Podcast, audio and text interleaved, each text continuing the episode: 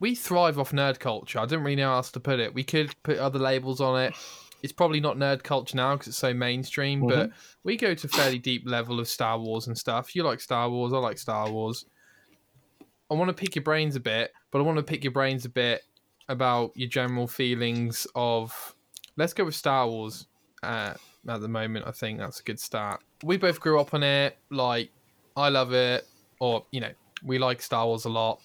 You made me watch that. I think it's the episode one review, the Plinkett or whatever is. You know that. You might That not have seen it, but your brain did. that was um, clever. So I just want to pick your brains really about. I mean, there's a lot. Of, I'm sure you want to talk about a lot about it, but what do you think about? Maybe we'll just start with the. What did you think, Bloor, when Disney took over or they sold it to Disney? What were your gen- your genuine thoughts? Were it, was it despair, panic? Were you excited? Like, what's the deal? uh, at the time. Um, I don't think I've really understood the implications from Okay. from the point of I didn't expect any more movies. I thought it was done and dusted. I thought they were literally just buying the right to make toys Sure. for like the old stuff. Yeah. Which Yeah. was probably naive at me at the time, but you know that was nearly ten years ago. So No, I, I can see where you come from in that because I think the idea of any more Star Wars films was just so out of the realm of possibility at that point. well, yeah, like you know the prequels had been utterly obliterated by critics en masse. I mean, if you look at them from the standpoint of what generally makes for a good movie, it's mostly justified. Yeah. I, I I will just put this out there now, Bloor, just to get out of the way. Yeah. I grew up on the prequels. I don't think that I can watch them and enjoy them for what they are. I think they have much more of an identity than the new films in terms of you look at Padme Amidala's outfits, they're so unique. You look at all the planets, they're different, they're new. You the politics stuff, like whatever, but Palpatine is really interesting. I'll go I could go on, but I enjoy those films. I grew up on them. I, I don't have any problem. Really, like I found Jar Jar Binks funny because I was a kid. Like it's how it that that is the truth. So you you're not much more older than me. I mean, you grew up on them as well. Do you have very different opinions now that you've gotten older? Did you like them before? You don't now? Um, we're talking about the prequels at large. Yeah, yeah, Um, I mean, like I, I enjoy them. Mhm. Um, I think every piece of um, artistic criticism that's levied at them is pretty much correct. um, the now that I've kind of grown up and learnt critical thinking, the rational part of my brain goes, "Who the fuck wrote this? Who the fuck thought I don't like sand was going to be like a genuine pivotal line in the saga?" Do you know what I mean? yeah, Um, yeah. And, but at the same time, the irrational part of my brain is like "Mm, lightsabers, mm, Star Wars, mm, Vader, mm, Duel of the Fates. Palpatine. so you know, it's kind of a bit both. you know, Yeah. the the prequels get a free pass for the same reason that I buy EA's Battlefront, and that is Star Wars has its dick firmly lodged in my wallet, and it's never At coming all out. It, times. it It- never pulls out, Nick. okay. It's just currently splooging all over my debit card. Yeah, it's interesting you say that because I know you. You're. I think you're big on both of the new Battlefront games, and I love the first two. But I've got to say, I was really. I think disappointed is an understatement for that first EA Battlefront game, and I've just got the second one because it was free on PS Plus, and I think it's a really good game after three years of updating it, which is a shame because it's taken them essentially five years, six years to make a good Battlefront game, in my opinion. Maybe you disagree with that. Um, it depends how you're defining good game. Whether you just kind of want an overall sort of assessment of it, if you want to break it down to its raw components. So, the 2015 one I didn't buy, at Oh, least okay. not straight away. I think I eventually picked it up in like CEX or something for like 10 quid. Um, Sure. and the reason for that is I, I I boycotted EA the first time they introduced Ultimate Team Because even uh, what was it, FIFA 09 or whatever, when they started bringing that shit in, I saw the writing on the wall and was like, nah. nah. Fuck this pay to win trading card shit. Nope. Yeah. Nope. Because they were like, What, yeah, so FIFA, t- FIFA 10 is like just around the corner. It's like, hang on, you're telling me I spend all this money on card packs, or, or technically you can unlock them through uh, gameplay. Yeah. Um, I'm going to spend all this time and or money unlocking all this shit, and it's going to be completely fucking useless in 12 months. Go fuck yourself. So was that you saying no to every EA game at that point, or just FIFA, or Uh, I boycotted EA for the best part of five or six years. apart from Mass Effect Three, or even that? Uh, I've not finished Mass Effect 3 yet. I've only just picked it up on. Um, I think I did buy it on Origin a few months back, but I've still yet to play through it. It's just such a fucking drag. Interesting. Anyway, we can come back to Mass Effect because that's an entirely different Yeah. No. Clusterfuck. you. Um, 2015 rolls around. There's these Yeah. trailers for Battlefront or whatever. I'm like, well, if push came to shove, I'd compromise my principles for Star Wars. End of the day, immediately, without a second. If the game is any fucking good, so Okay. this shit comes out with the you know what sixty dollars, fifty quid price tag hmm at launch, or you can get the deluxe edition that gets you, I think, the DL44 or whatever Han's blaster is. Yeah. you I get remember that, immediately uh, if you buy the deluxe edition. So you pay an extra ten pounds to get the best gun in the game immediately, pay to win. Um, so, or you could get the ultimate edition, which was like fifty quid more and came with a season pass. I I was didn't even know that game had a season pass. as the first, the first one had the season pass, so this was one of the main controversies at the time because the, the first game had fuck all content hmm at launch. And that's why I hated it. Well, yeah, I, I pretty, I hated it. It had uh, four maps. You know, they were reused assets from each map for every different game mode, but when you break it down, it's four maps. Um, Yeah. Three heroes for each side, heroes and villains. Um, and Like, no campaign. no. no campaign, no real single player mode to speak of, other than fight horde of uh, fucking bots. You know, Yeah. horde, mode. kind of like, yeah. And then I think there was basically like maybe a couple of modes and then the Starfighter mode. Yeah. Maybe. I can't even remember that. Whereas if that game had came out and was like you know thirty, maybe 20, even even 20 20 quid, pounds. twenty yeah. quid, pay us another twenty quid, and you get all the DLC for the next two years. All right, yeah, I can live with that. To charge full retail for half a fucking game, you can go fuck yourself. Yeah. Um, so I did eventually pick the game up because it was like a tenner in CEX, and I was like, well, we'll see what it's like. Enjoyed the gameplay, enjoyed the content, what little of it there was. Um, then the DLC started coming around, and people were quite hyped about that. I didn't bother with any of it. Um, I think I got the free Jakku map when that came out. Right. I remember that. Cool map. Uh, yeah, it's fine. It's just rolling desert filled with clutter, but that's what Filled with That's what Jakku's meant. To, this is what Jakku's meant to be, isn't it? So you know, it's uh, with destroyed starships. I mean, it's pretty, you know, it's pretty cool. yeah, dis- Star destroyed starships that you can't do anything interaction wise. That's true. That's true. So, oh, and the fucking um, starship mode was a joke. The this as in like the fight in a in a spaceship. Yeah, there was like a fighter squadron or whatever the fucking mode was. That That's, that was yeah, shit. yeah, yeah, yeah. I remember that being. But I was like, this isn't isn't bad as a foundation. This is the, this is the graphics were amazing. The the sound design was good, and the gameplay was solid. It was just there was nothing there. Yeah, basically. I mean, they didn't really probably have to do too much with the graphics. The, you know, the fucking Frostbite engine makes itself. You know what I mean? Like, hmm so they flash forward, I think, about two years to E3, and the big reveal comes for Battlefront 2.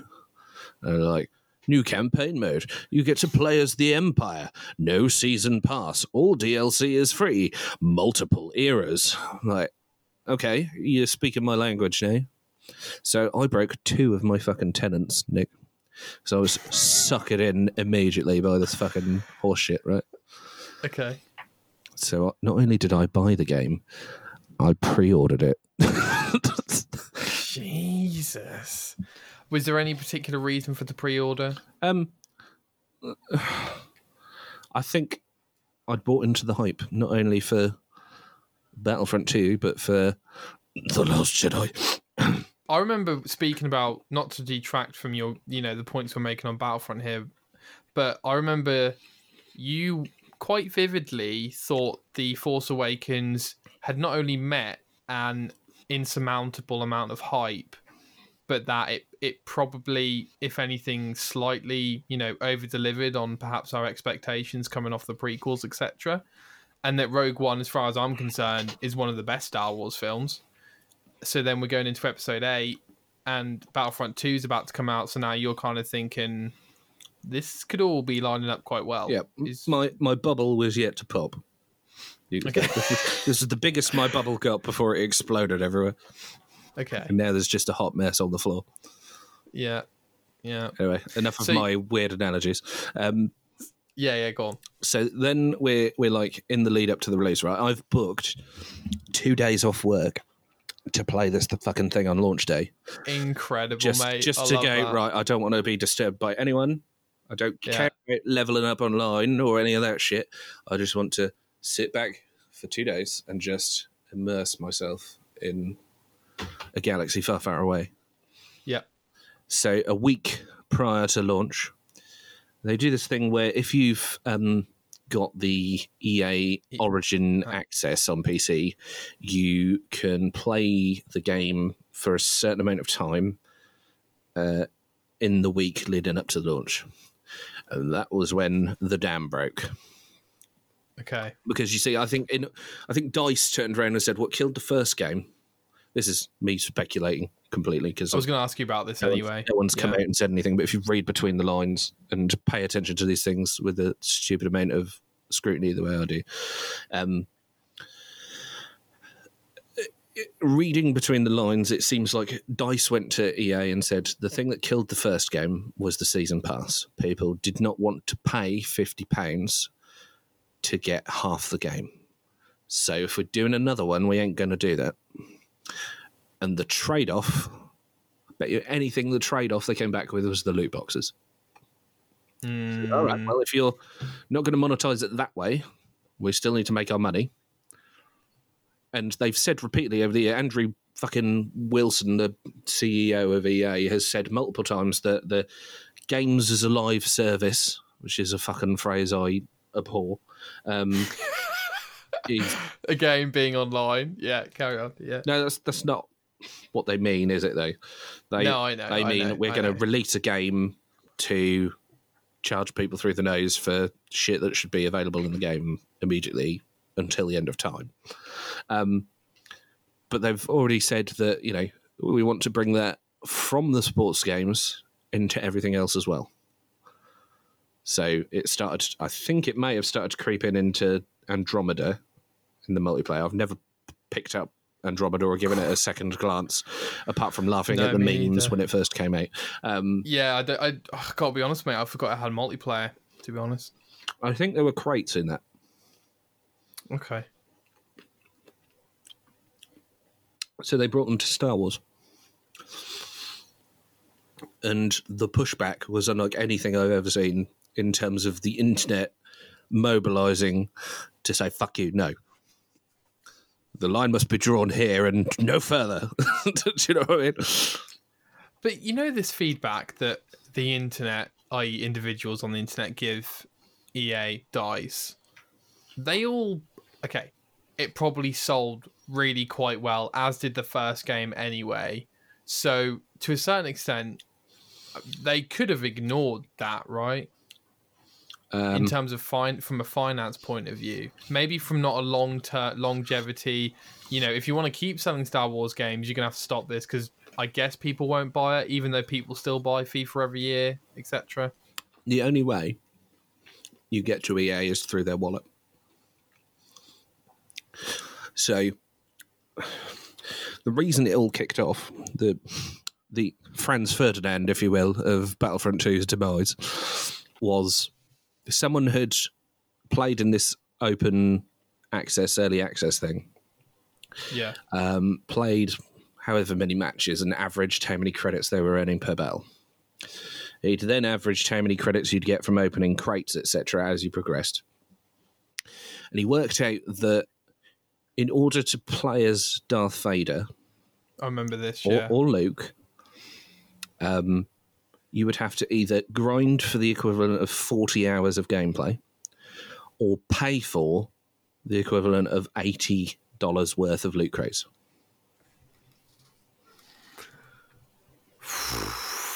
Now you can sit there That's and say, rough. "My game's not pay to win.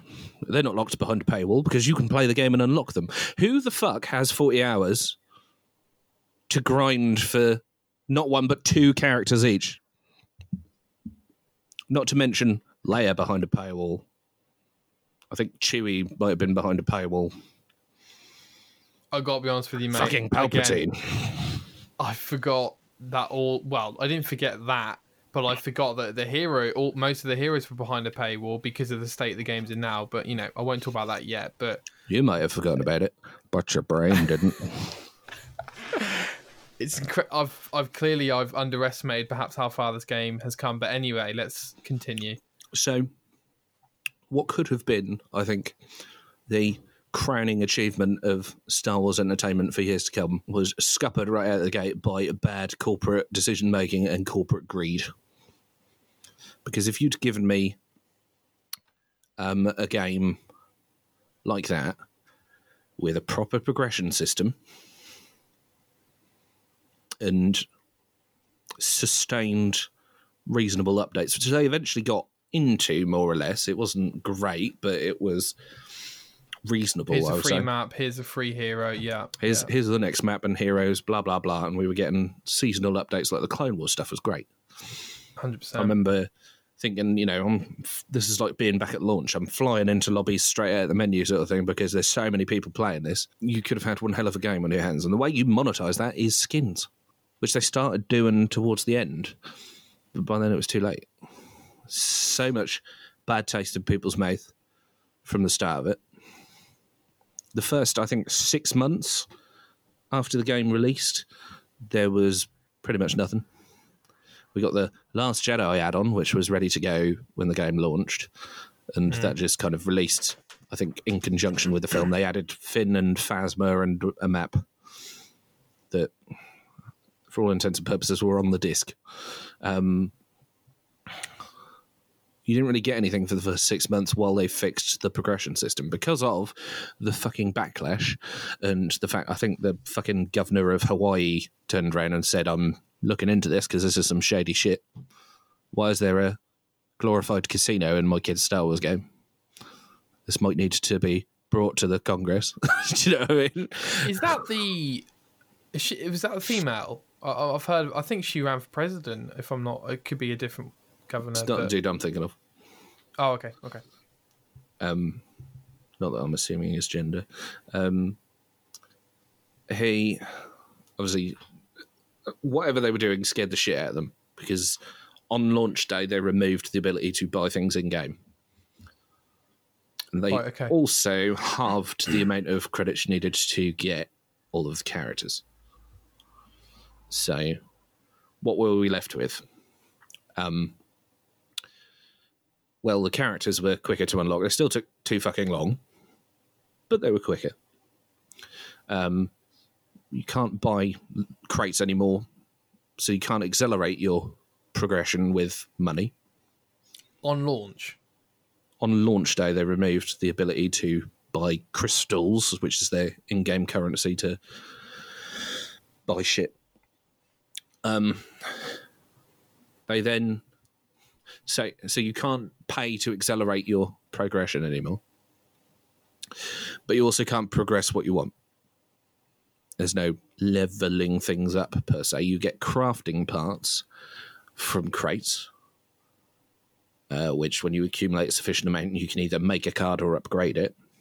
But they are few and far between, Nick. We're talking I've got to play the best part of 10 matches in a row to get enough credits to buy a crate. And the matches are not short. I'm talking the fucking Galactic Conquest mode where one match can take anything from 15 minutes to half an hour.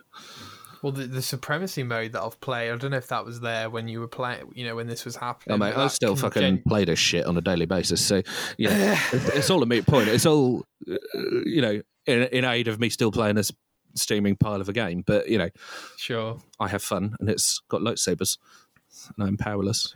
So, so, so they were changing everything. Eventually, it got to where it is now, which is the game I'm playing, where ev- all the heroes are unlocked. There's Mhm. skins you can unlock. Mhm.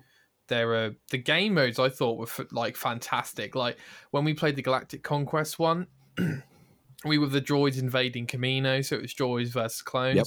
and like the droid dropship had like fired what looked like robot tentacle Squid, drills yep. on the roof of the. I was like, this is incredible, and, and everything's looking like beautiful. The rain's shining off the roof. The clone, like the inside, looks incredible, etc. Mhm. And again, I think that relates back to my point of the episodes one to three have a strong sense of identity because of these planets, etc. Mhm.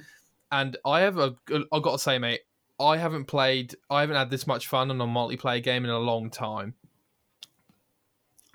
Coming from my point of view from playing this game recently, you know, it's like in stark contrast to the first one.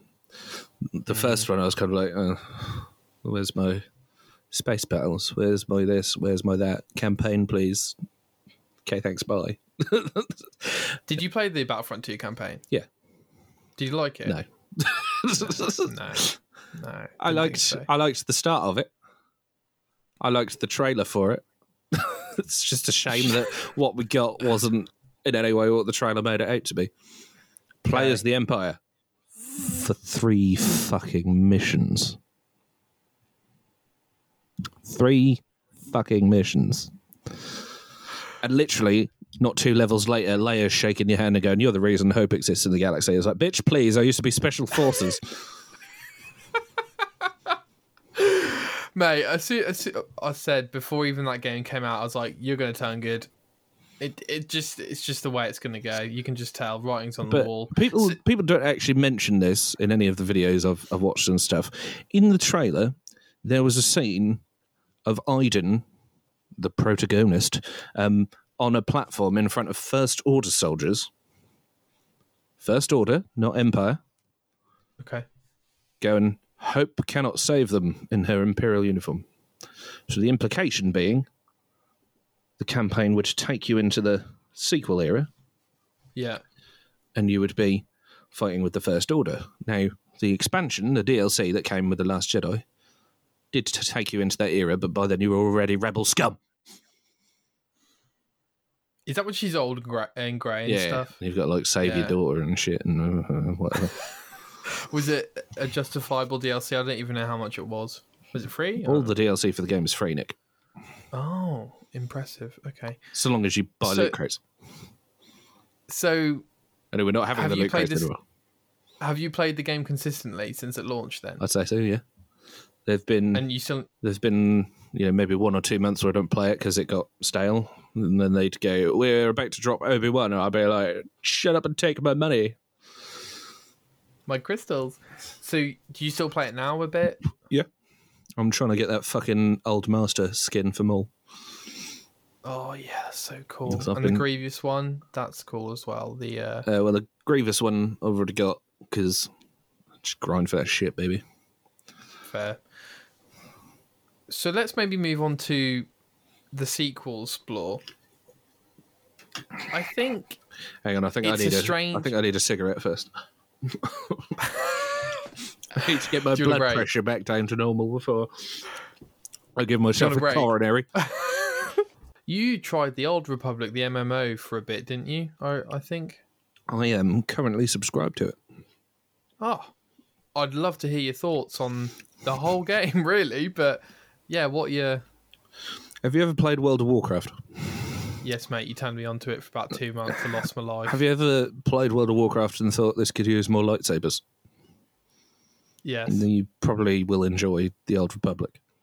Okay. It's also got What's the? it's also got like on. branching dialogue the way sort of like Mass Effect does. It's not really got as many implications on the story as far as I can tell, but yeah, it's fun. What's the updates and what would you call them? Expansion roadmap been like for that game? Kn- I'm surprised that Disney have kept it going. To be honest with you, considering their stance and EA's stances on video games, but I guess Bioware's owned by EA, so that makes sense. But yeah, what do you think of the expansion roadmap for that game? Have they released a lot for it? I don't even Well, know. there's been a fair few expansions over the years. I don't know if it really has a roadmap going forwards because I know Disney threw the canon in the bin, didn't they? Mhm. Of course, this game came out pre Disney. Yeah. Um, so what kind of lifespan it's or longevity it's got going forwards, I don't really know. Did you have any strong feelings when Disney made that decision about cancelling the EU? Mm, yeah, no. Um, some of the stories um, were quite cool.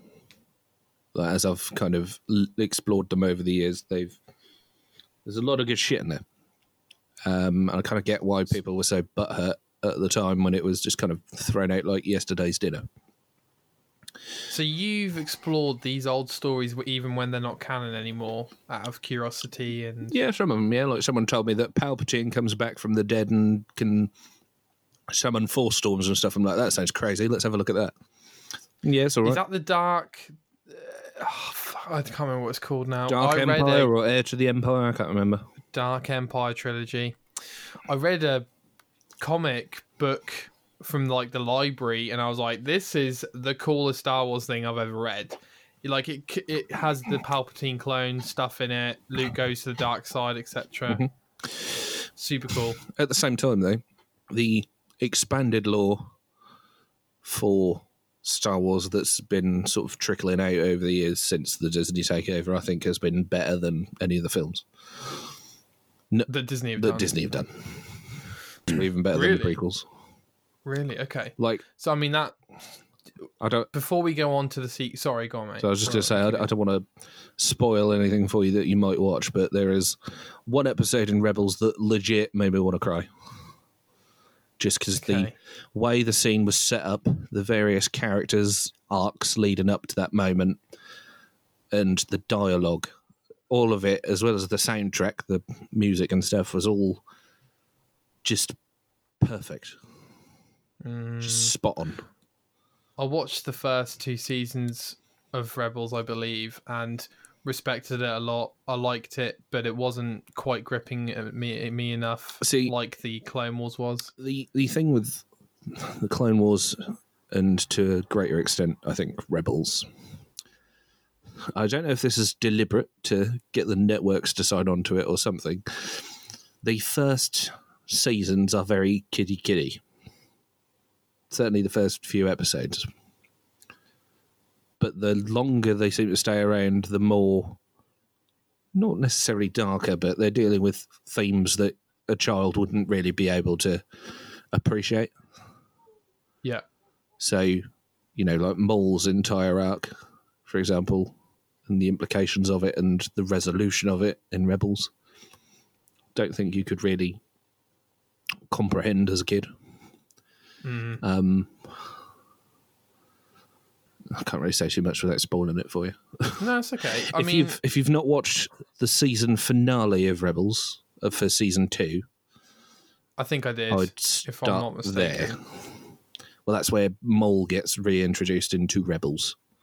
Yeah, Yeah. I saw that. That's that's yeah. the episode that had me blubbing. Okay, because of the confrontation with Ahsoka and Yep. okay. Maybe we can talk about this after we've t- discussed the films, but uh-huh. Uh-huh. my my feelings about Star Wars at the moment, mate. And I'm going to sound like a I'm going to sound like a 1977 fan. I just don't feel that much for it anymore. I I feel probably like how millions of people felt after the prequels had finished their run. at the moment. With to be honest with you, Hashtag not my Star Wars. I, I don't really care that they might do more films. I like the game. I mean, Jedi Fallen Order, I think, was probably one of the best Star Wars games uh, released. What, what what are your thoughts on that? So the what was the best ever released? Jedi Fallen Order. I mean, it was fucking good. I remember it's been a while since I've played it, and it's not it's not what I've come back to. I've kind of gone right. I've played that, Mm, done with that story. put it on the shelf, hundred percent. Worth my price of admission. I'll play it again in a few years' time, and I'm I'm happy with that because it kept me entertained for hours. Game wise, enjoyed the combat. Uh, very Dark Soulsy. It was a Dark Souls game that I didn't suck at, so that was a refreshing change. Um, That's what I loved about it, mate. It was like it was like Dark Souls but playable to me. You know, I mean, Dark Souls is playable, but you have to kind of go in with the expectation I'm going to die a lot. Whereas this one, I can just set it to story mode and go, I am here for the story. End of bye. Um, combat was still entertaining. You know, picking up stormtroopers and flinging them off ledges. That's what you want in a Star Wars game. Um, that deflecting that first laser bolt from a stormtrooper was unbelievable to me. you know, like just the way it felt, and you just you just saw the bolt deflect. I don't know, man, and the timing and everything. I thought was great. um, story was good. Um, I don't really know where you could take it from there. Um, I didn't I'm sure they will take it somewhere. I'm not really overly invested in any of the characters moving forwards. It was a nice little self-contained story. I don't really feel any impetus to turn it into a franchise. I wouldn't mind another game using the same engine and mechanics set in a different time period that tells a different story. But I'm not I'm not wanting the Cal trilogy, if you know what I mean. I just I think they will probably do the Cal trilogy, but I think your idea sounds way more interesting. I mean, imagine. I know we pretty much get this in the Clone Wars series, but imagine being able to play through the Clone Wars in that kind of game mechan in those game mechanics. Um, that'd be super cool. Um, yeah, so kind of going to the inevitable sequel trilogy then. Bloor. Yeah, you've We've said this three Force- times and we've digressed I every know. time. I know. We've discussed Force Awakens. I think you like Rogue One as well as me. I like I, the I mean, I like. second half of Rogue One. Okay. First half, I'm just like, oh, I don't care. Get on with it. To digress for a fourth time, how good is that Fallen Order like ending, if you will? um, you've you've played it, right? Yeah, Okay, yeah, yeah. well, completed I'm. I'm about to spoil it, so you might want to edit this out, but that's up to you. Um, Sure, It was a better Vader scene than Rogue One. I like So it, that. lot. it had dialogue, so I had a reason to give a shit because there was like context. It wasn't just here's some mindless violence to give a fanboys an erection. It worked. I had an erection the whole time in both. Let's see if we can reach there. So, Rogue One comes out. You like Rogue One? Things are starting to look promising for Star Wars. I'd say we have hope for the first time, perhaps in years. I guess. Rogue, And, Rogue um. One is its own thing. That's got nothing to do with how I feel about the Last Jedi and the the rise of shit. Um, I'm so glad you said that. So yeah, I mean, the Last Jedi comes out. I liked some of the bold things it did with the franchise, but for the most part, I guess everyone what did it, do that was bold? The throne room scene. What was bold uh, about that? fight scene fight scene we saw good and evil battle with each other again for the first time and i love the choreography You like the choreography in that film? In that, in that in battle that fight scene yeah yeah yeah 100% Interesting. that was that's Bloor's way of saying you fucking I. I don't.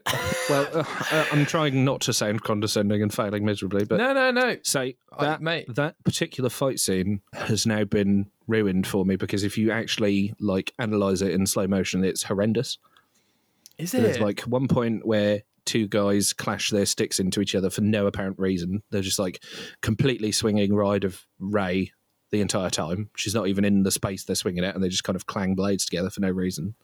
There's one guy who gets her in like a chokehold, and yeah they uh, edited out one of his weapons in his offhand in post because if he had it there, there'd be no reason for him to not stab her in the head.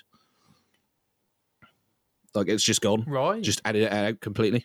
You just literally go on YouTube and type in Last Jedi fight scene something like that. And these these edits, they're not typical of other Star Wars fight scenes. no, Interesting. but you've you've never really had a fight scene on that scale with that many people before, and there's probably a reason for that. Is that the choreographers aren't really up to the job. Uh, uh, the other main aspect which I like about the film is that it, it fails but tries to solve the inevitable issue of the bo- the force was balanced. Uh, why why is any of this happening? And it's like no, we're going beyond old concepts of evil and good, even though actually they are exactly the same concepts in the end. But we're trying to go beyond the past, let go of the past, move on to the future. And I like the idea of that kid at the end with the broom. And, you know, you don't need to be a Skywalker or a Palpatine or someone of this family to be an important aspect of Star Wars. Like the next great Luke Skywalker could be around the corner sweeping floors. I mean, it's a nice idea. It's a problem that it contradicts everything that's come before. sure. That's I kind of like the boldness of that though. But it's not bold if it's dumb. you know what I mean? If it's, So go if on it's, then. if it's So- internally inconsistent, that's not bold. Hmm. That's just stupid. You've made it so that there's no longer a continuous story. If it's no longer a Yeah. continuous story, it's not a continuation of the story I'm coming to see, which means I don't care anymore. let me be very clear. I think it's probably one of, if not the biggest failing Disney has ever done to not design a trilogy story arc for a new Star Wars trilogy. I think that's possibly the fundamental problem of the last two films. The Force Awakens was everything it needed to be. It was a safe, safe, soft retelling of A New Hope. soft is putting it lightly. Well, beat for beat, it's the same story, but they're not overtly the same characters doing the same thing with the same terminology. So, soft retelling in that respect. Um, it, it did that, but it introduced and established three new main characters Rey, Finn, Poe, and left it on a note where they were to be the centre of attention going forwards. They were, for the most part, likable. Um, yeah, yeah, I don't think you really saw enough of Poe to get to grips with him in the second half. I agree. Um, and I think some of that may have ended up on the cutting room floor. Um, but, you know, I was interested to see what they did with Finn. Um, Quick question for you on The Force Awakens. I personally feel like it's a huge opportunity wasted that we didn't at least get a shot with all three of the old legacy. Maybe you don't feel the need for that, but I felt that it was an absolute waste of opportunity. um, I think you either needed to have it or show on screen the ramifications of not having it. Which they didn't. No. Oh, mate. Let's not even go there with that stuff. Like, oh. Have you seen the deleted scenes for The Last Jedi? Because they have the scene Where Luke, where Luke's like Yeah. hands di- d- you know die. I'm like, how could you possibly not put that in the film? because we need to make more time for Admiral Pink here, because whamming. yeah, sorry, I'm I'm cutting you off. So It's all right. We're going to be here You- for the next about- three hours while I pick apart The Last Jedi for you. so yeah, so you were saying about the Force Awakens, um, soft retelling does the job. Yeah. It sets everything up that it needs to for a trilogy and has a classic J.J. Abrams mystery box. Have you seen the mystery box video? TED talk. So Yeah. the problem, By the way, that that philosophy just doesn't. It works, but not for like a sequel, if that makes sense. Because at some point you're going to have to open the box, right? yeah, it works fine so long as J.J. Abrams is making a trilogy and not one film to be handed off to some guy. Yeah. The first time I watched The Last Jedi, I was just baffled. I was like, I'm.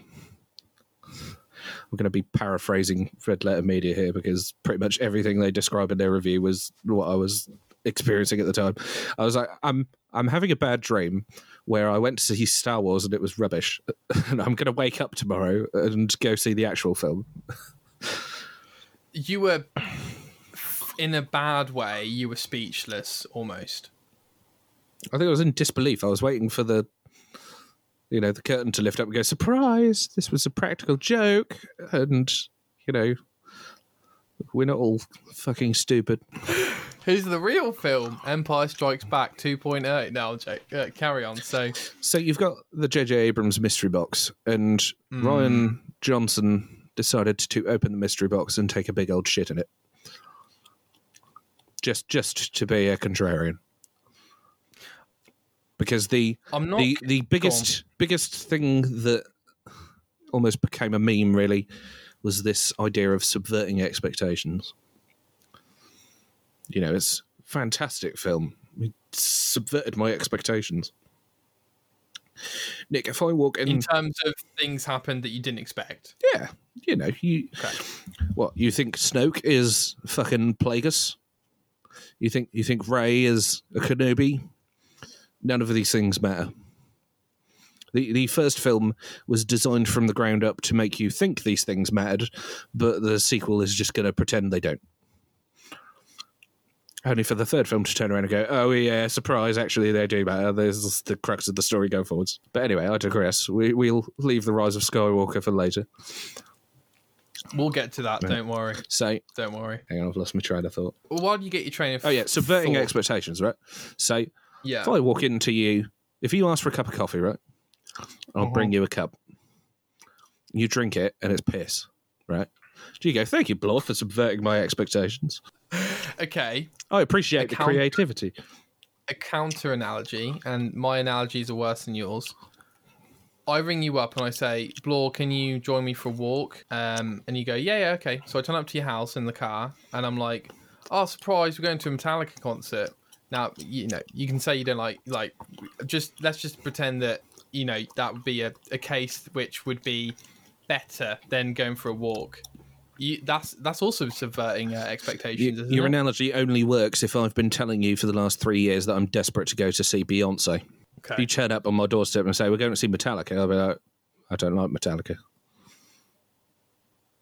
All right then, I like part Beyonce. ways, and that's that's kind of what happened with the Last Jedi. Interesting. It was Interesting. the Beyonce to my Metallica.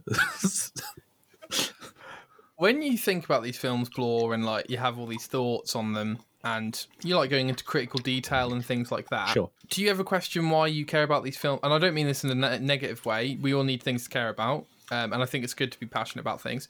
Do you think why? Why do I care this much about this? Obviously, there's a large context. I like Star Wars. I like this new trilogy. But do you ever think, oh, you know what? All of this critical thinking for this, you know, piece of entertainment. What? Why? Why? Why do it? Why embellish in it? Why comment on it? um, I think it probably tickles the same parts of my brain that the Bible does for a Christian. Except I have a somewhat healthy awareness that it's not real. Sure. I do not believe that Luke Skywalker literally blew up the Death Star. So can you can you uh, elaborate on that a little bit in terms of the Bible analogy? You just Um, well, A, it's entertaining. Mhm. Uh, B, I like to populate my room with lots of paraphernalia associated with it. You know, you could compare my Star Wars shrine to a religious altar. Um, sure. and I think they're a interesting. Well, certainly in terms of the original trilogy, and to a lesser extent the prequels. I think there's certain wisdoms that you can take away from them and apply to real life. Certain I like that. certain abstract lessons. You know, what was the what was the main lesson from the original trilogy? Do you think as an overall the arc? main le- I mean, I'd say redemption. I've got to say, I think it's all about Darth Vader's redemption and how Luke helps him with that. But then you could argue about Luke becoming a hero. I guess. I mean, I'd say redemption personally. I think that's some of what you could take away from it. Um, I think Luke's arc, particularly in Return of the Jedi, is a lot more interesting in the respect of what he's been trained to do by Ben and Yoda compared to what he ends up doing. You know, they are telling him he has to go there, he has to kill Vader, or he'll never be a Jedi. He'll never destroy the Emperor unless he faces Vader. But his decision is that you can defeat an enemy by means other than mindless violence. You know, it's not just about saving his father. Of course, that is a driving force, undoubtedly, but it's more this blind adherence to dark side bad. Kill dark side. Well, if you're just going to kill that which you don't agree with, how are you any better than the emperor? So you know, Yeah. hey, No, good point, mate. It's funny you say that, mate, because I literally watched Return of the Jedi like yesterday, and for whatever reason, just showing uh, India, and she'd never seen it before. no, never saw Empire either. Thoroughly enjoyed that. She did thoroughly. Do you know what Empire did? Go on. Subverted my expectations without Sure. taking a shit in my mouth. I do think after watching Empire, it is the best one. I think a lot of the points you make, Bloor, are really interesting, and I would actually say for me, rewatching it, Return of the Jedi might be the weakest, but it also has of the original trilogy, but it also has the strongest moments of Darth Vader, Darth Vader being revealed and redeemed. Sorry, um, but to be honest with you, Bloor, looking at it, when his redemption arc really only starts, let's say max at the end of Empire Strikes Back at the reveal. A similar a similar downfall happens in episode three, and everyone hates that moment. But like rewatching Return of the Jedi, I think Darth Vader coming back from the dark side is still pretty out of nowhere, to be honest. From from what I saw. I think it's worse in the context of the prequels Okay. because he's gone from this faceless guy who's made some questionable life choices and ultimately chooses to do the right thing to a man who literally murdered defenseless children because he was tricked by the monster mash. But he was desperate to save his love, his love of his life. He had little to no reason to believe that that would work. That's true.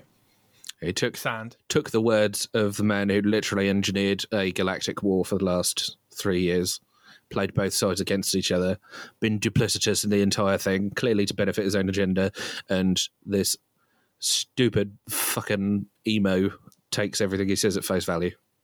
Why? Because they He's desperate. put me on the council and wouldn't give me the rank of master. I hate them. They're like animals. Take a seat, young Skywalker. Oh, dear. Yeah. Okay. At least we have the prequel memes. We were ranting and raving about The Last Jedi, and you distracted me again, Nic. I like it. Again.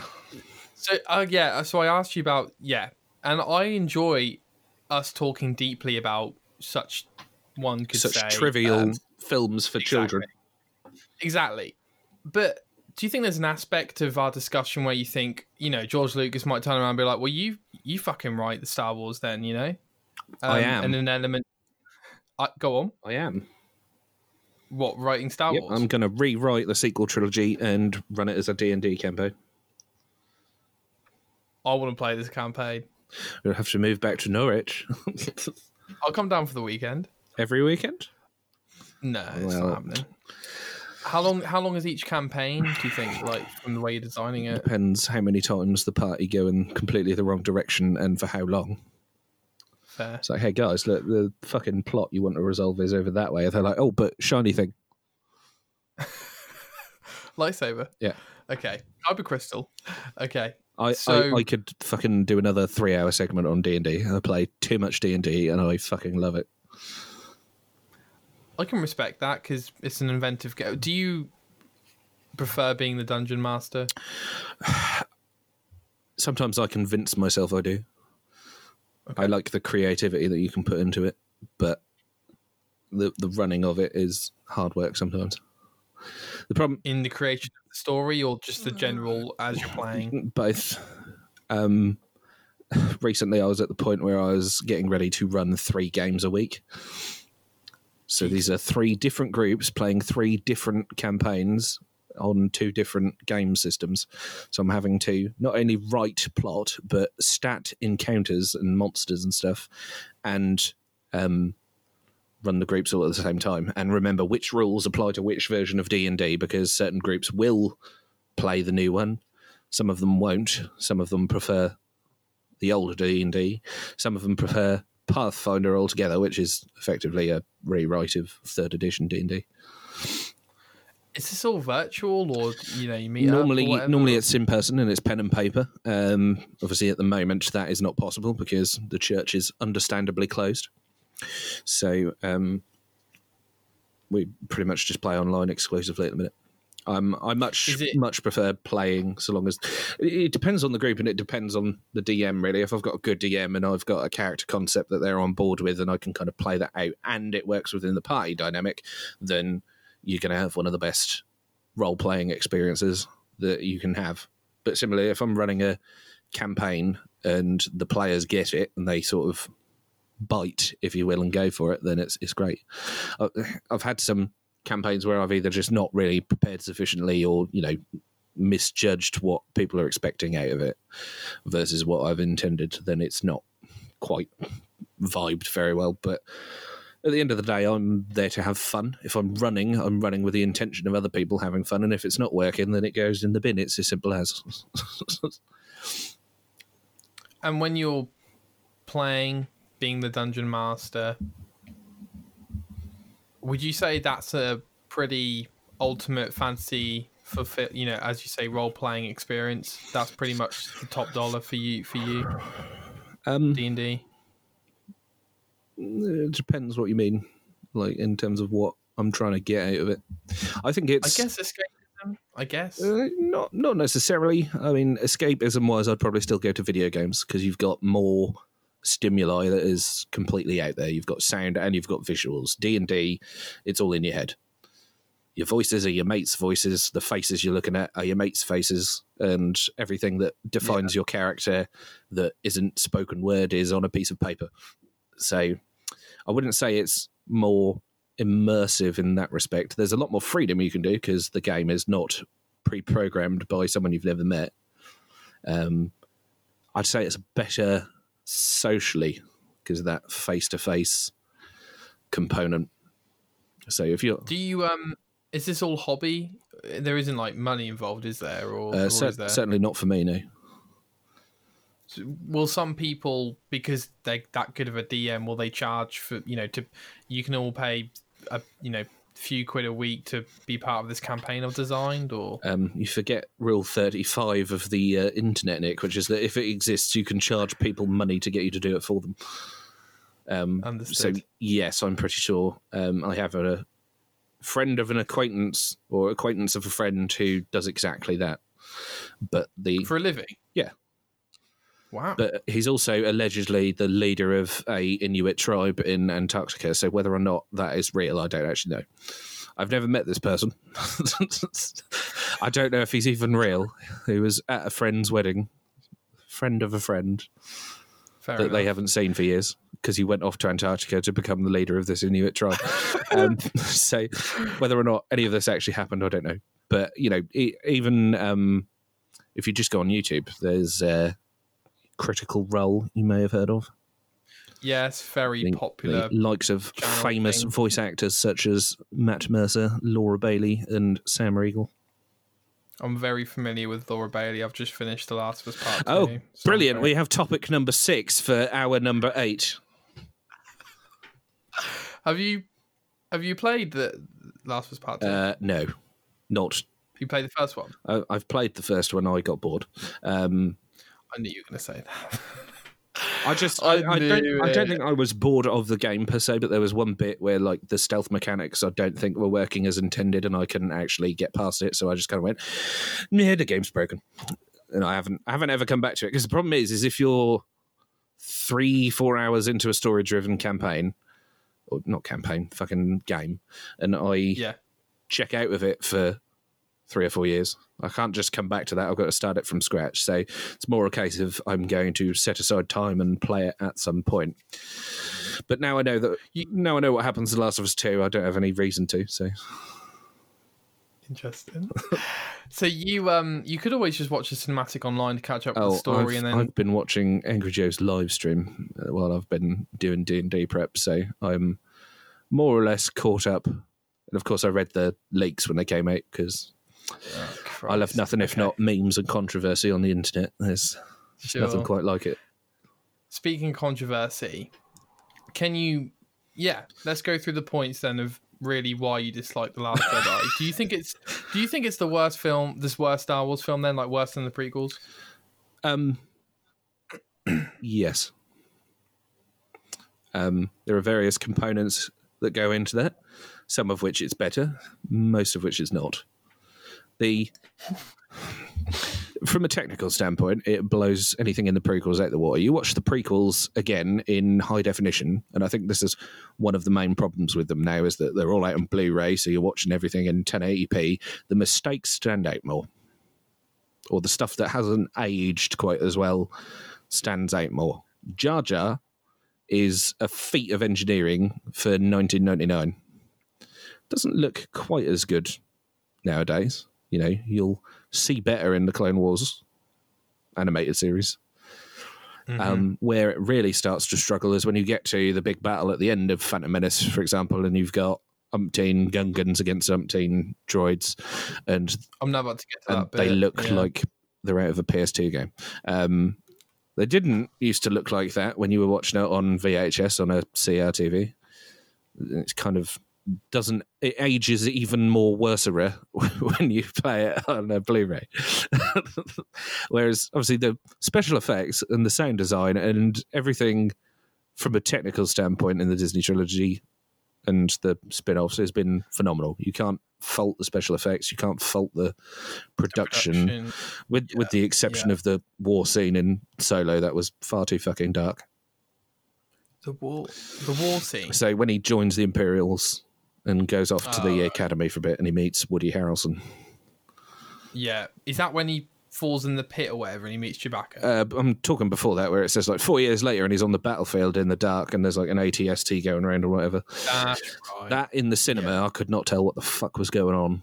But now I've got a, I've got the Blu-ray and I'm like, they've blatantly, you know, brought the brightness up for the re- retail version. oh, okay, fair enough. Right, right, Um, got yeah, okay. you know, just just one split second scene in a two hour movie, but it was enough to make me go, Yeah. "Who the fuck greenlit that?" yeah. who's, who's watching this and going, "This looks right." Print. Do- I gotta say, mate, to your point, the production on these films is just so not.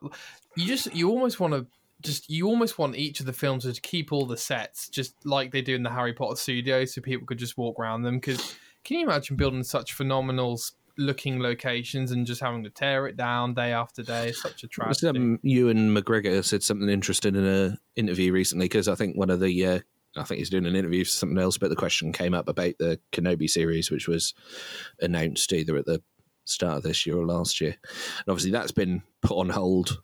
A because of coronavirus, and B because I don't think they're quite happy with the scripts they were getting. Um, oh Christ, I want that so. well, I'd rather they delay it and get it right than rush it out and have a steaming hot pile. Um, he was saying that the difference in terms of the technology on set makes all the difference in terms of the performance. Because back on the prequel days, I don't know if you've ever watched the behind the scenes and stuff. It's just blue screen, blue walls, blue everything everywhere, and you've got you McGregor going Yeah. there. Uh, what am I looking at? What am I supposed to be reacting to? Big metal thing with four arms. Okay. And then if you watch the film, the bit where Grievous pulls out all his sabers and goes, "Attack Kenobi," and Ewan's just stood there looking at nothing, like I don't know what the fuck's happening. He just doesn't doesn't react to these arms flying in his face and whatever. He's just like, okay. yeah, So that's a the limits of what you can see because of the technology, but b bad direction. Um, whereas the new sets, he was saying, they've got this um, like giant canvas thing that they put around the walls, and they project the CGI backdrop onto it, so the actors can see it and get a feel for what they're going to be looking at. Wow. But that screen in post production functions exactly the same as a green screen. That's good. That's So they can still super cool. superimpose into the backdrop whatever they want, the way you can on a green screen. But the actors have visual cues and stuff to watch. So if they're reacting to a ship going down in the backdrop or whatever, they can see it physically come down in the room with them. That's such a effort from a technical standpoint, just for the acting response. fucking It's cool shit. Impressive. Yeah. Was like why they had um, Ahmed Best physically on set for Jar Jar. He had that fucking hat thing with the visor that came down over his eyes, and then he had like Jar Jar's head on his head. So they were like, "Talk to the head, not the man." Oh my god. so you you were asking me which I mad. which whether I think the Last Jedi That's is worse than right. the prequels. The the reason the Last Jedi fails in the context of what it is, if you'd taken it as a standalone film, and this is this is one of the reasons why I'm curious to see a if they give Rian Johnson the trilogy they announced, and b what it turns out as. If you took that film as a standalone film, and you know set it wherever in the canon, if you will, I'd probably have a lot less problems with it. A, it doesn't really work in terms of the broader context of Star Wars. You know, the two trilogies that came out before. Now, you could argue that it's under new ownership. Those films were made for a different audience in a different time, and you should probably just disregard those. But even if you do that, it's not consistent with The Force Awakens. Like at all. It, it Yeah. directly thwarts things that were set up in The Force Awakens, which were established as things you should be keeping an eye on going forwards.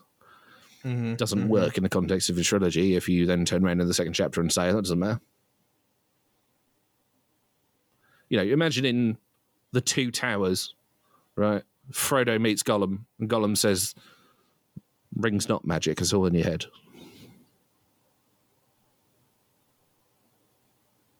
There's no such thing Yeah, as there's no such thing as Sauron. Gandalf lied to you. Yeah. Gandalf's the enemy. Yeah. Gandalf. Gandalf, Gandalf is Sauron. Yeah. It's like, well, why? So one of the examples I think you might be alluding to is the development of Snoke. And while I completely disagree with killing off a villain before we even know who they are, I found that that happened all the time in the prequels anyway. like, who's Count Dooku? Wait, who's Darth Maul? It's- it's- Wait, who's General Grievous? I, I get what you're saying, but it's less of a problem in the prequels because you have the underlying thread of Sidious. yes, agree. There is the big bad. The big bad is coming. You know the big bad is coming. Everything else is an accessory to this. Hmm. Kylo Ren not as much of a threat, you would say. Kylo Ren is not that. a threat. You can't leave the film like that with Kylo Ren as the big bad because it doesn't work because he's just proved to be incompetent every time he's been offered the opportunity to do anything. Yeah. Snoke says I have some in the film, I have some- you were bested by a girl who'd never even held a lightsaber.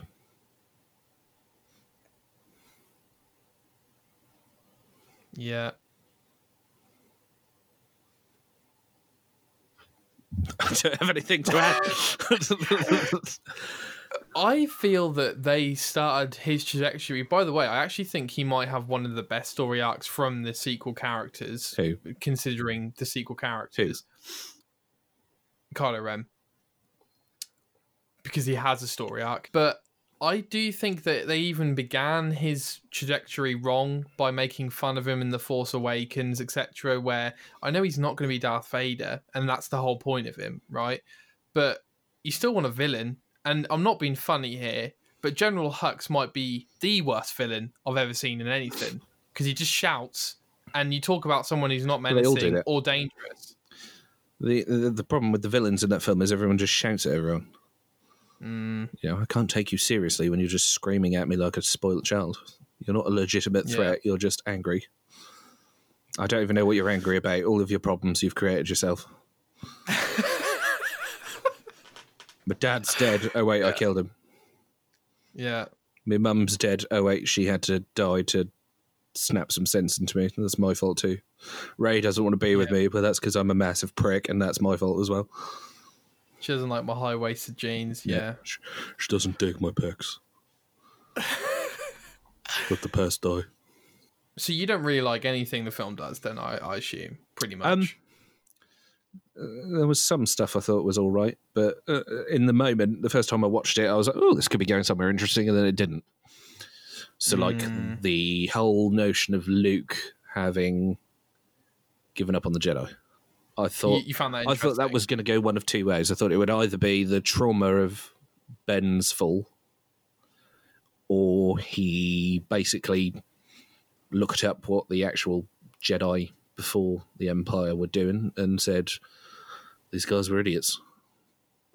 you know, the whole fucking Jedi code doesn't really work, and yeah. you know it's time for the Jedi to end because there's a better way of doing things. But no, he's left the Jedi because he's not actually Luke Skywalker. Yeah, It's just he's not. he's Luke's- he's some weird fan fiction's idea of what Luke Skywalker could be. I have to say that the Luke Skywalker in the Last Jedi is possibly, if anything, the opposite of the Luke Skywalker. He's not optimistic. He's not enthusiastic. He, I mean, we didn't even really get a proper let's see Kylo Ren burn down the academy scene, which I was thinking about washing the dishes today. I was like, that could have been the pivotal halfway point scene where we see Ben take that, you know, what are you doing? And then we see him and the Knights of Ren take down his academy or training facility. And instead, we get a couple of scenes of him in bed, waking up with Luke standing over him, thinking, like, what the fuck are you doing here? I haven't got any blue milk. You know, like, what? Go go Like- go milk the giraffe armadillo thing. go squeeze his titties and drink the milk. not no, Uncle that- Luke, I haven't got any milk. No, no. Stop milking me, Uncle Luke.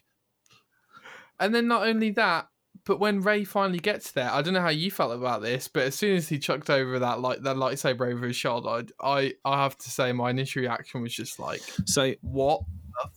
so I was I was in the cinema and I was like, oh, they're just gonna continue straight from where the last one left. There's no time gap or anything. I was like, all right, cool. Well, that's That's cool. that's that's something new. That's the kind of you know new and bold direction I could get behind. Was a continuous story that's told in a short space of time. But I knew at that point in the back of my mind, we're not getting a training montage. We're not getting any development of Rey's her powers and stuff. For which point I'm going, huh. Okay. Um, I knew there was something wrong when Poe made a yo mama joke and was talking like telephones were a thing in Star Wars. It's like, Yeah. I'll hold. I'm like, does that does that really make sense in the context of what I'm watching yeah. in the universe? Is that a thing? Then he made a your mama joke, and I'm like, mm, okay. When I knew the film was broken and it was never going to fix itself, was the tossing the lightsaber over the shoulder. It's like, wow. Already, It's like, wow. it's like ten minutes in. Right. Okay. because the the whole thing with the last shot of the Force Awakens is the look on Luke's face.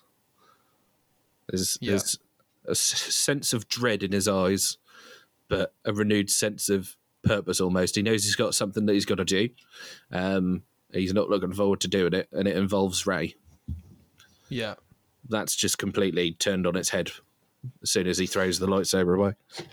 Just completely nonchalant. Don't give a shit. I mean, he he doesn't even ask. Like one of the first lines we ever got in the Force Awakens trailer is is it Mo- Maz Moz? I can't even remember her name. He's like, "Who are you?" And then we could have got Luke saying the same thing to Rey to start the Last Jedi. I mean, how fucking like, who are you? you you've got my lightsaber. Who the fuck are you? And like, What are you doing on my lawn? Even ask.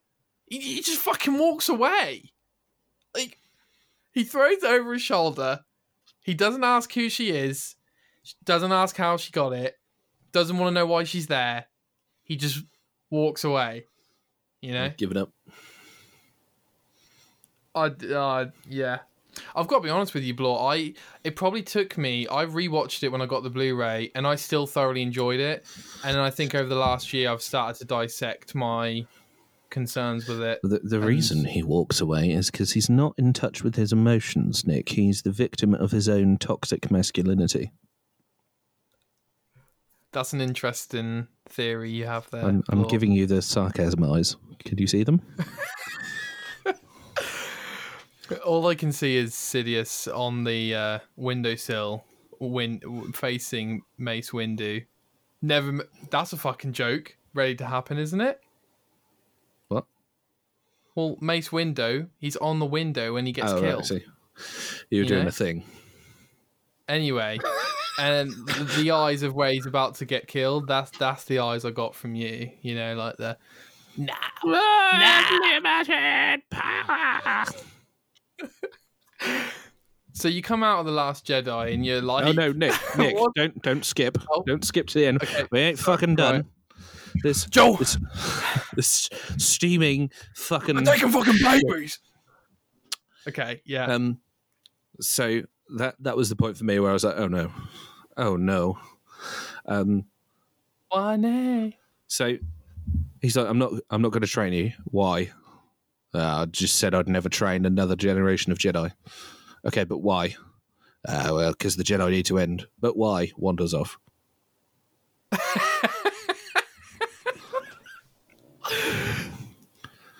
Okay. Okay. May- Yeah. Maybe they'll get to it later.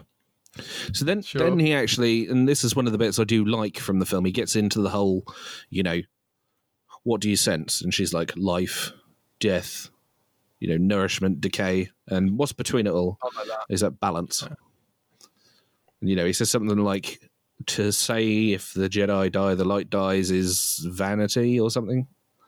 Mhm. You know, it's this idea that the Jedi aren't the only answer, which I quite like because that kind of echoes what I was talking about earlier in terms of his learning from Return of the Jedi. The problem is that it also shits itself as soon as you go to the actual flashback. You're telling me that the guy who ignored the teachings of Yoda and Ben and took a few minutes of the Emperor's lightning to the face for the sake of saving his father would murder his nephew in his sleep because he was having a bad dream.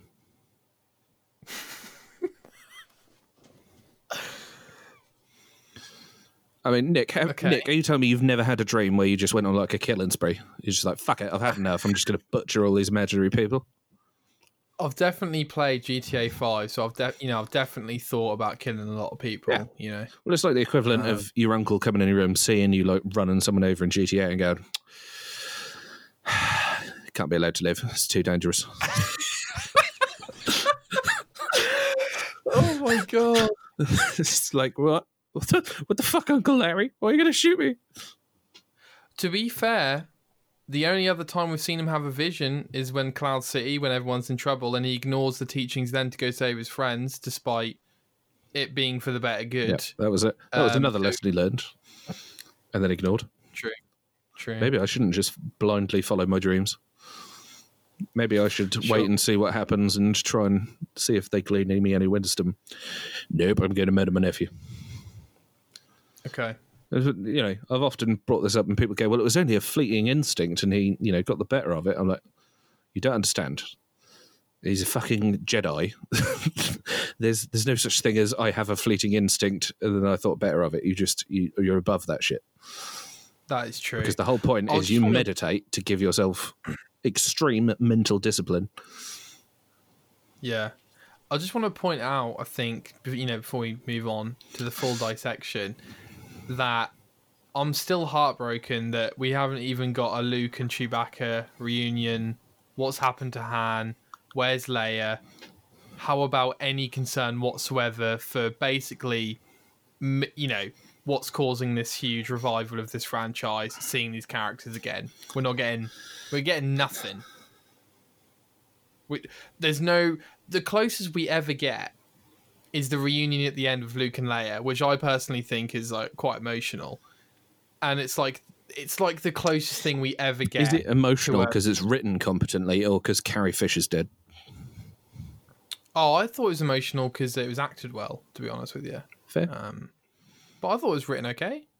That that moment, that that I mean, I was drawn in by it in the moment, but in hindsight, I'm like, hmm, why, why was I feeling those emotions? Sure. I don't really sure. don't think I really cared about Leia or Luke at that point, or or anyone else in the film. I was too angry. I'm sure you already know this, Bloor, but Rey doesn't take any damage in all three films.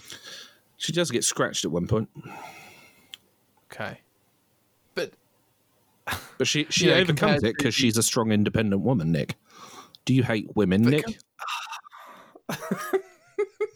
do you hate women, Nic?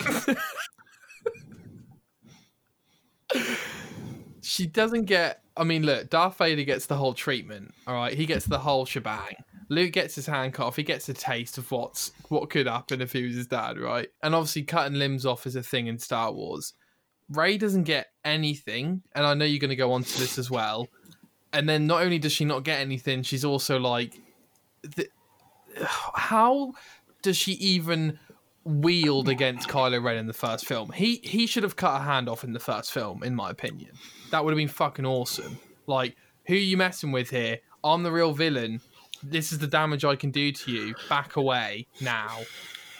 in in the context of if you rewind to, you know, Force Awakens has come out and there's nothing else. Hmm. I felt that that film could have gotten a pass if they'd gone a different direction with the second one. And the reason I say that is that they establish in the film, and I don't know where they came up with the idea because it's not in the original trilogy at all, but they established that um, Chewie's bow is hardcore. Every every time he fires it, whoever he's shooting goes flying across the fucking room, and you're like, okay, I didn't know it could do that, but whatever, cool. You know, random splashes of comic relief here and there, fine, I'm on board. Yeah. But then obviously, even though Star Wars has never really been funny in in his, you know, I, I disagree. I think it was Okay. just a bit more subtle. It was less actually, less slap in the face or Jar Jar standing in poo poo. It was the subtle um, squeamishness of three PO combined with R two D 2s implied profanity. yeah, yeah. Boba Fett, Boba Fett. Fucking love that bit. Anyway, Anyway, so what was I saying? Oh yeah, Force Awakens, Rey. So Kylo has not only been shot with this bow, but he's took it like a fucking boss. sure. You know, at most, he's clutching his waist and doubled over in pain, but he has not gone flying across the room. That motherfucker took that hit. Right? he's Yeah. openly bleeding in the fucking snow, having had his kidney shot out. Okay? Yeah, I don't think any amount of training would necessarily make him able to overcome that at his perceived power level, if you will. I fucking hate that term because it makes it sound like a video game, but you know what I mean. He's Yeah. his status is compromised at that point. Um, yeah, now that still then brings in the question of how is Rey able to put up a fight? Finn is obviously trained with melee weapons because he's a stormtrooper. So he would have used a baton at one point as an energy weapon, similar enough to a lightsaber that I'm willing to suspend my disbelief. The whole thing with Rey is initially she's sort of just kind of flinging the saber around like she don't know what she's doing, and then they lock swords and she's sort of over the precipice kind of thing, and then Kylo says something about you know I can show you the ways of the Force or whatever. And she kind of goes, oh, the Force. And then she sort of shuts her eyes and meditates for a minute. You can call it meditation. But then her entire demeanor changes. hmm Her entire uh, competency, if you will, with the blade seems to increase, or, you know, her reactions are better and stuff like that. posture. Her posture changes. Stance, maybe. Stance, Okay. you know. Um, and if they'd have fleshed that out in the sequel and maybe explained how that contributed to her ability to win the fight, then I'd have been on fucking board with it. Do you know what I mean? Mhm. But they didn't do that. They deliberately eschewed that in favour of some one line explanation about the dark rises and light to meet it. And that's it. That's all you get. There's, there's nothing meaningful to that. It's a throwaway line just to kind of get yourself out of a plot inconvenience. Yeah. But that's all The Last Jedi is. So, So you, we're back on the Luke. We let's maybe go to the to the, the pink haired. the, the final final thoughts on Luke, right? Okay. One of the first things he says is, Don't be stupid. You think I'm just going to walk out there with a laser sword and face down the entire First Order? What does he do at the end of the film, Nic? That's why he says it though. That's that's a that's a callback to the end of the film. But he tells you it's a stupid idea. Yeah, no. you but he- should feel is him. dumb for even thinking it. But I'm going to do exactly that. It's like, if you could have faced down the First Order like you just did this entire time, why are you sitting here on a rock doing nothing, you selfish prick? Get on the next ferry back from Ireland and come fight the Empire with us. Yeah. Anyway, sorry, you were saying Admiral Pink here. No, no, no. I, I, I just didn't know if you had any more points about Luke. That's I think all. that's pretty much Um, it. but- It doesn't really do anything in the entire film. Yeah.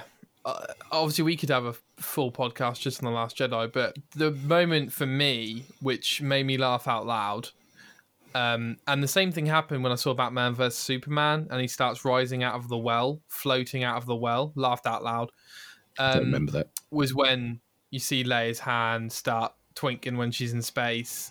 And I look to my mate and I'm like, there's no fucking way they're about to do this. There is no way I'm about to see this in a Star Wars film. But lo and behold, she floats to the spaceship after being blasted in space. And like, they put her in ICU or whatever. And I'm like, did that actually just happen They in the worst way possible. they put her in a Matrix pod. in a matrix. She In goes the she goes back pod. into the Matrix to find the real Luke, Mate, rather than this fake ass piece of shit on the fucking island. that for me is genuinely the worst scene of any Star Wars film ever. Period. Um, I mean, I'm okay with the idea in principle, like on on paper. the execution, however, I thought in the moment I was like, oh, that's gonna how, how they're gonna take Leia out of the thing because Exactly. Carrie had just died, yeah, and I was like. Uh, I'm okay with that. That's pretty shocking. That's, that's bold. That's the kind of bold shit that you could have gotten away with. Yep. And I'd have been like, fuck. These people mean fucking business. Do you know what I mean? Yep. Um, when she was kind of like moving in space, I was like, oh, okay. Is that what's going to happen here? And then she floats like Mary Poppins back to the fucking spaceship.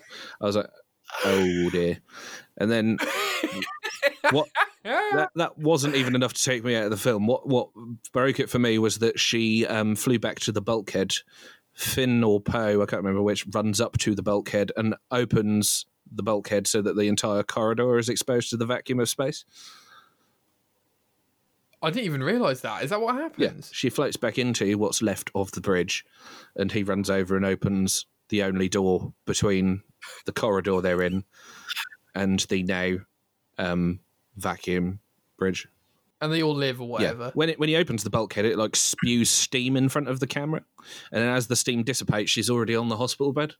So someone obviously realised that that was stupid, and he was like, eh, "Don't worry about it. We'll just cover it up with a special effect." Okay. We okay. Maybe maybe it would be best because I've got so many other things to talk to you about. Why do You bombs me- fall in space? Oh, that's a good one.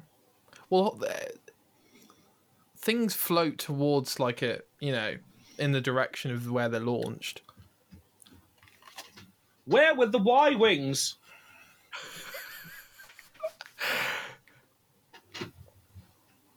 The Y wings were on the attack with the Death Star. No, I'm talking in the the Last Jedi, Nic.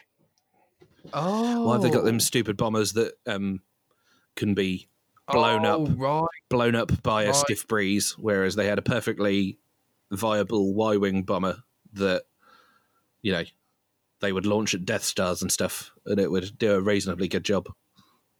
Yeah. Need need new toy, Bloor. Need a new Uh, I need a new action figure and new Lego set. I don't know how in tune you are with the toy side of things, Not at but all. I'm really intrigued. I mean, I'm intrigued about it because from the very, very limited things I hear, I have heard that these new sequels toys aren't really selling. To be honest, I think the Force Awakens ones did, apart from Snoke, so that's probably why he got given the axe. Right. He's not selling enough toys. Could you please kill him off? We're gonna have Snoke killed off. Yeah. Um, Jar Jar's gonna take his place. It's like poetry, it rhymes. Do you know that That's meme, Nick? no, No. That's something George I'm Lucas really said. down. That's something George Lucas said when one of the uh, producers on The Phantom Menace said, "Why does this plot almost follow Return of the Jedi for beat for beat?" So it's like poetry; they rhyme. Oh, wow! Do you mean do you mean A New Hope or Return of the Jedi? Return of the Jedi. oh right. Well, it almost mirrors A New Hope as well. Yeah, which is yeah, the cyclical cyclical trilogy Yep. thing. But okay, so you uh, uh, let's get some key points out of the way for the Last Jedi. Then, Bloor, hit me with them. Things that come on top of your head, because I want to move on to the Rise of Skywalker if we can. The Holdo maneuver. Yeah, good point. Good point. Um, I don't know how you feel about it. I thought the special effect was quite pretty, but you think about it for five seconds, you're like, okay, well, we lost all those fighters taking out of the Death Star, whereas all we needed was one fighter and a droid to fire the hyperdrive and fly it straight into the Death Star. Yeah, and I don't quite understand what they're getting at in the Rise of Skywalker when someone turns around and says, "Let's just do a holdo," and um, Merry from Lord of the Rings is like, "Nah, don't be silly. That's a one in a million. Is it? Is it? Because if you really think about it, the the reason it works and the physics behind it make it very haphazard and kind of a catch-all yeah. the whole principle of it is things explode and go bang a lot because you hit them really, really fast. I don't think the angle matters all that much. But I'm pretty sure the only reason that it exists is because they needed to get rid of the Empire fleet for some reason. I don't know why. But they were like, we'll just have her fly into it at light speed and it'll just happen to be the right angle to take out every last fucking ship. While the plot point of running away from the First Order mirrors that of the rebels running away from the Empire, as soon as I saw that that was going to be the opening scene, I thought, is this really the most exciting thing we can do after The Force Awakens is see some spaceships chasing some spaceships? Like, really? You, you don't maybe even have the the uh, resistance attack the First Order in a kind of mirror of the start of Empire? I thought that would be a cool idea. I think Red Letter Media called it wheel spinning the movie. And I think that pretty aptly sums it up because no one really develops in any way or accomplishes anything. They all just kind of end up right back where they started. Yeah. Um, when they obviously they did the fake out with Leia, I thought they were going to kill off Finn. Oh, this is another one that annoys the living shit out of me, right? the Finn sacrificing himself in the skiff thingy, right? So he's going to fly a skiff into the death laser. He's going to sacrifice himself to save all his friends.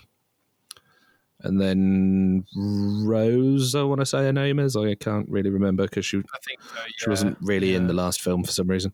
Um, she flies into his ship, causing them both to crash in a fiery blaze in order to save his life.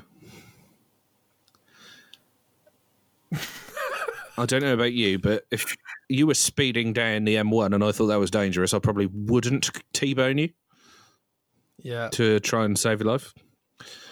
But then And then that mixes with the love triangle that is Finn, Rey, and Rose, I guess. Well, the fact that she kisses him isn't really the worst offender because I saw that and I thought, yeah, they're probably not going to play that angle because uh, Finn looked repulsed by it in the film. His facial expression is like. um, the the It was the, the part the part that made me realise that the writers were sniffing their own farts was when she sort of looks at him and says, "This isn't about um, you know." dying for causes or something like that it's about saving what we love as the base that all her friends are hiding in explodes in the background as a direct result of her actions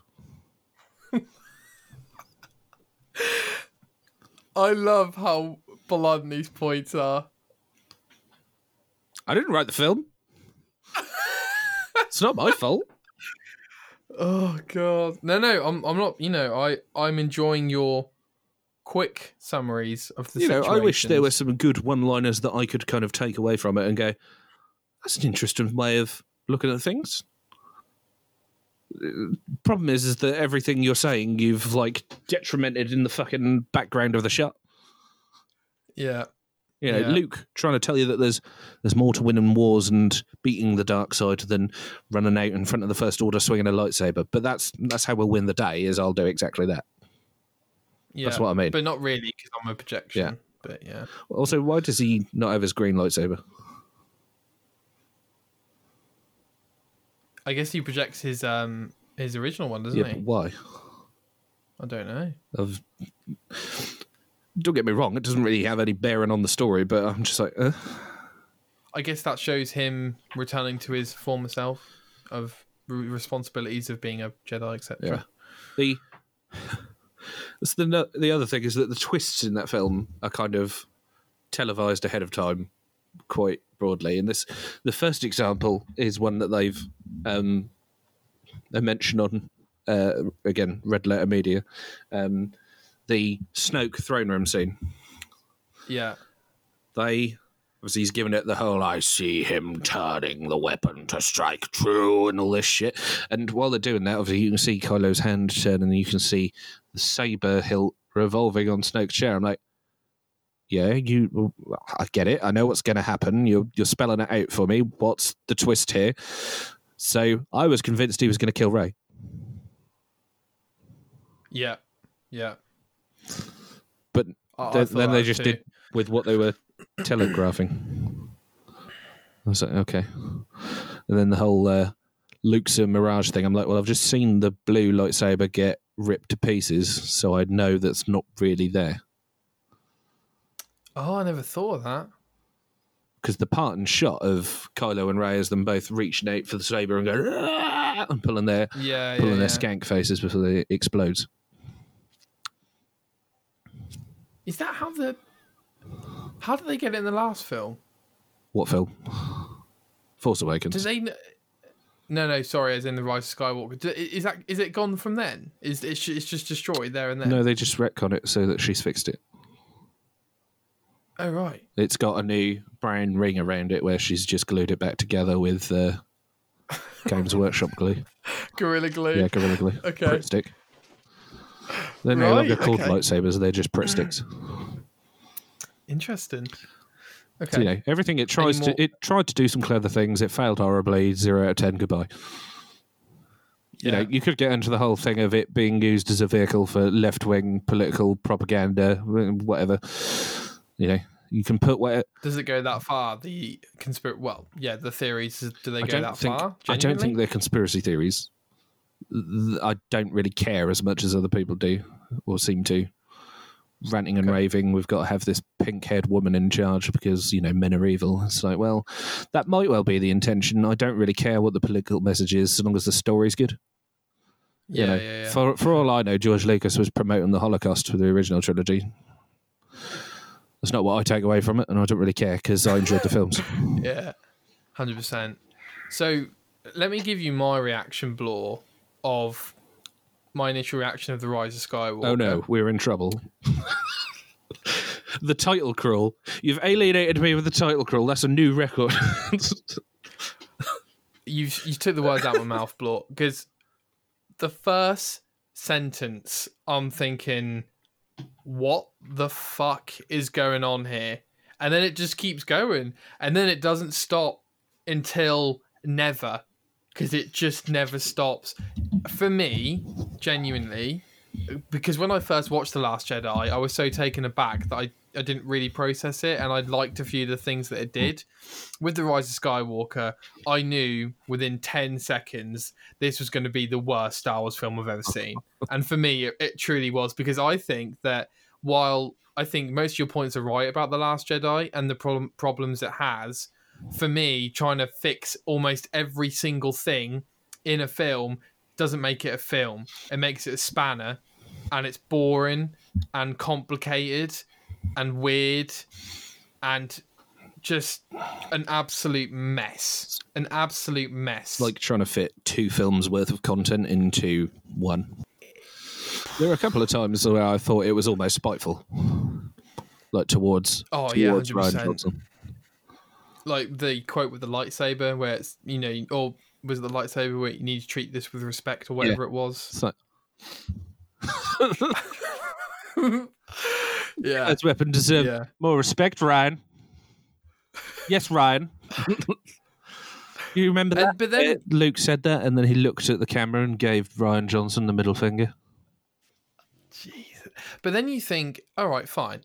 Maybe JJ was a solid enough and good storyteller to the point where maybe he should have developed the entire trilogy, you know, and um, going off the Force Awakens, maybe that wouldn't have been a, a, a horrendous idea. But, but man, oh man, I don't know what you think, Bloor. I'm gonna ask you now, but I thought the Rise of Skywalker was terrible, Um, like truly terrible.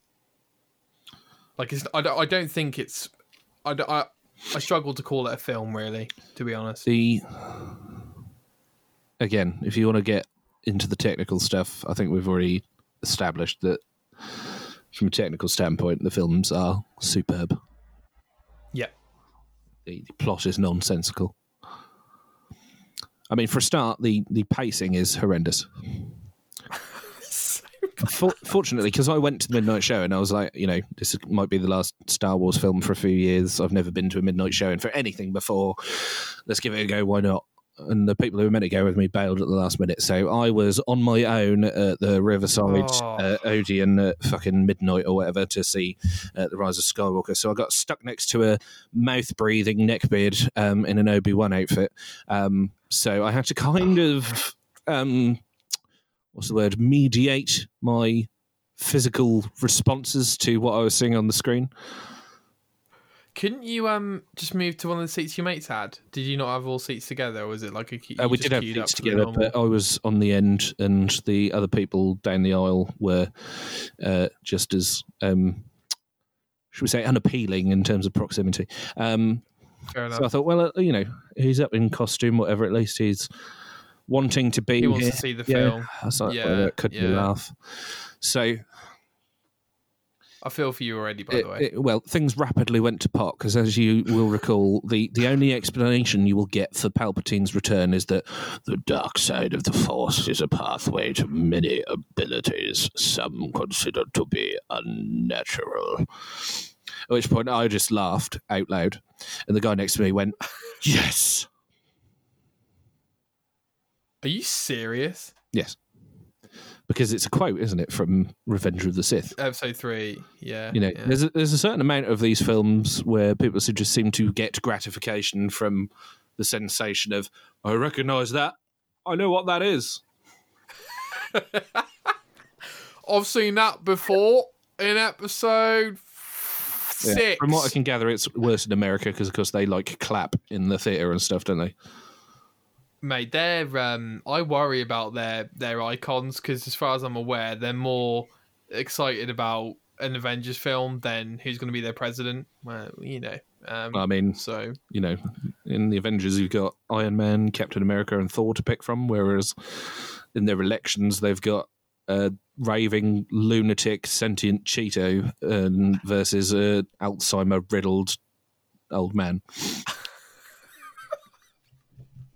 but enough about yeah, politics. no, let's go back to things that matter like star wars um, exactly. uh, so where are we up to oh yeah the um, Rise of Skywalker experience. Um, he's just return of power he's just yelped. He's just he's just put his fist in the air. I recognise that. Yeah, he he had a lightsaber that he uh, was uh, waving around, but I asked him to put it away before the film started. You- what he was waving it around. Yeah, he was just kind of like, was this guy by himself? "What?" No, he had a mate with him. Great. Were they drunk? I don't think so.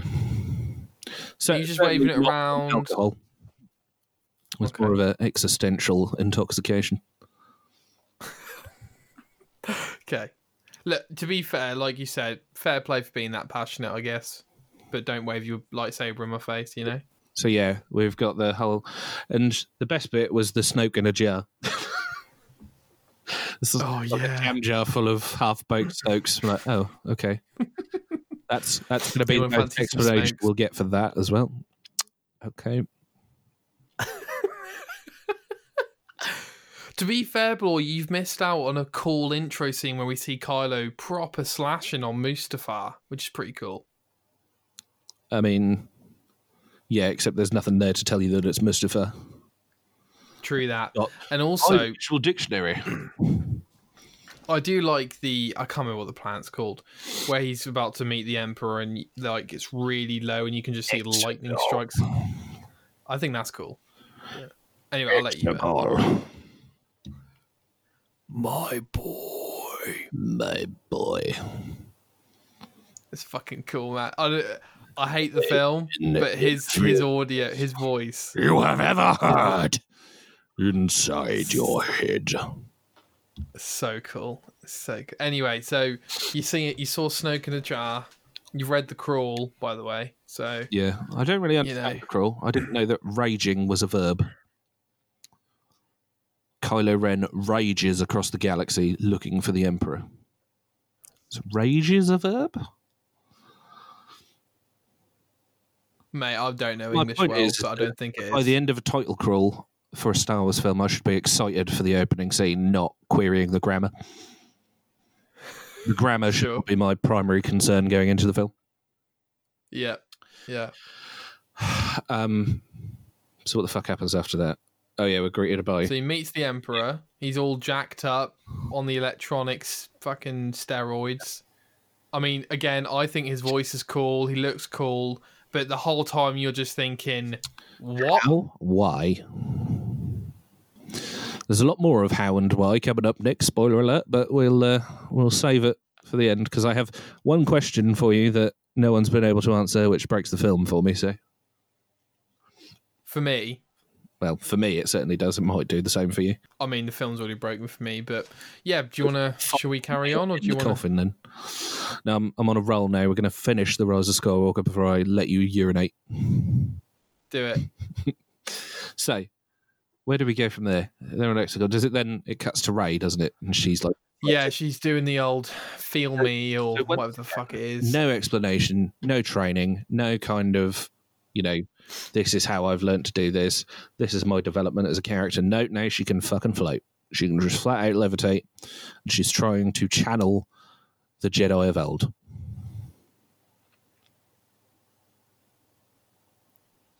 For those listening, James is looking at the camera. Yes, with with eyebrows raised. For all three of you listening, um, Let's not demean that. This is going to be red letter type media. You know what I'm saying? um, mm, maybe we shall see. maybe I'm maybe I'm um, maybe I'm dissing red letter media. I, there. I could be the, the guest that breaks you wide open, Nic, and the, the subs just come flooding in. That's true. That is true. Could It's a blessing and a curse, though, because if that happens, yes, you'll have fame and fortune, but you will owe it all to me. My boy. Anyway, right. I'll give you a new empire. Final order. Yeah. So this this particular scene, I think they've they've clarified in some other book, which I shouldn't really have to buy to understand the film. But um, when it first came out, there were two interpretations of it, which was that either there's been lots of people on this secret planet that no one can get to um, for some time. How they got there, I think, is questionable. Given that no one's meant to be able to get there, that's the entire shtick of the planet. Um, and they've Yeah. been building ships for the last 30 years to the point where there's now 100,000 Star Destroyers. Each with the capability of a Death Star. Well, I mean, at that point, you know, if, if Palpatine can come back from the dead with no explanation, then where the Star Destroyers come from is secondary, you know. Um, other people seem to think that he conjured them. Out of his belly.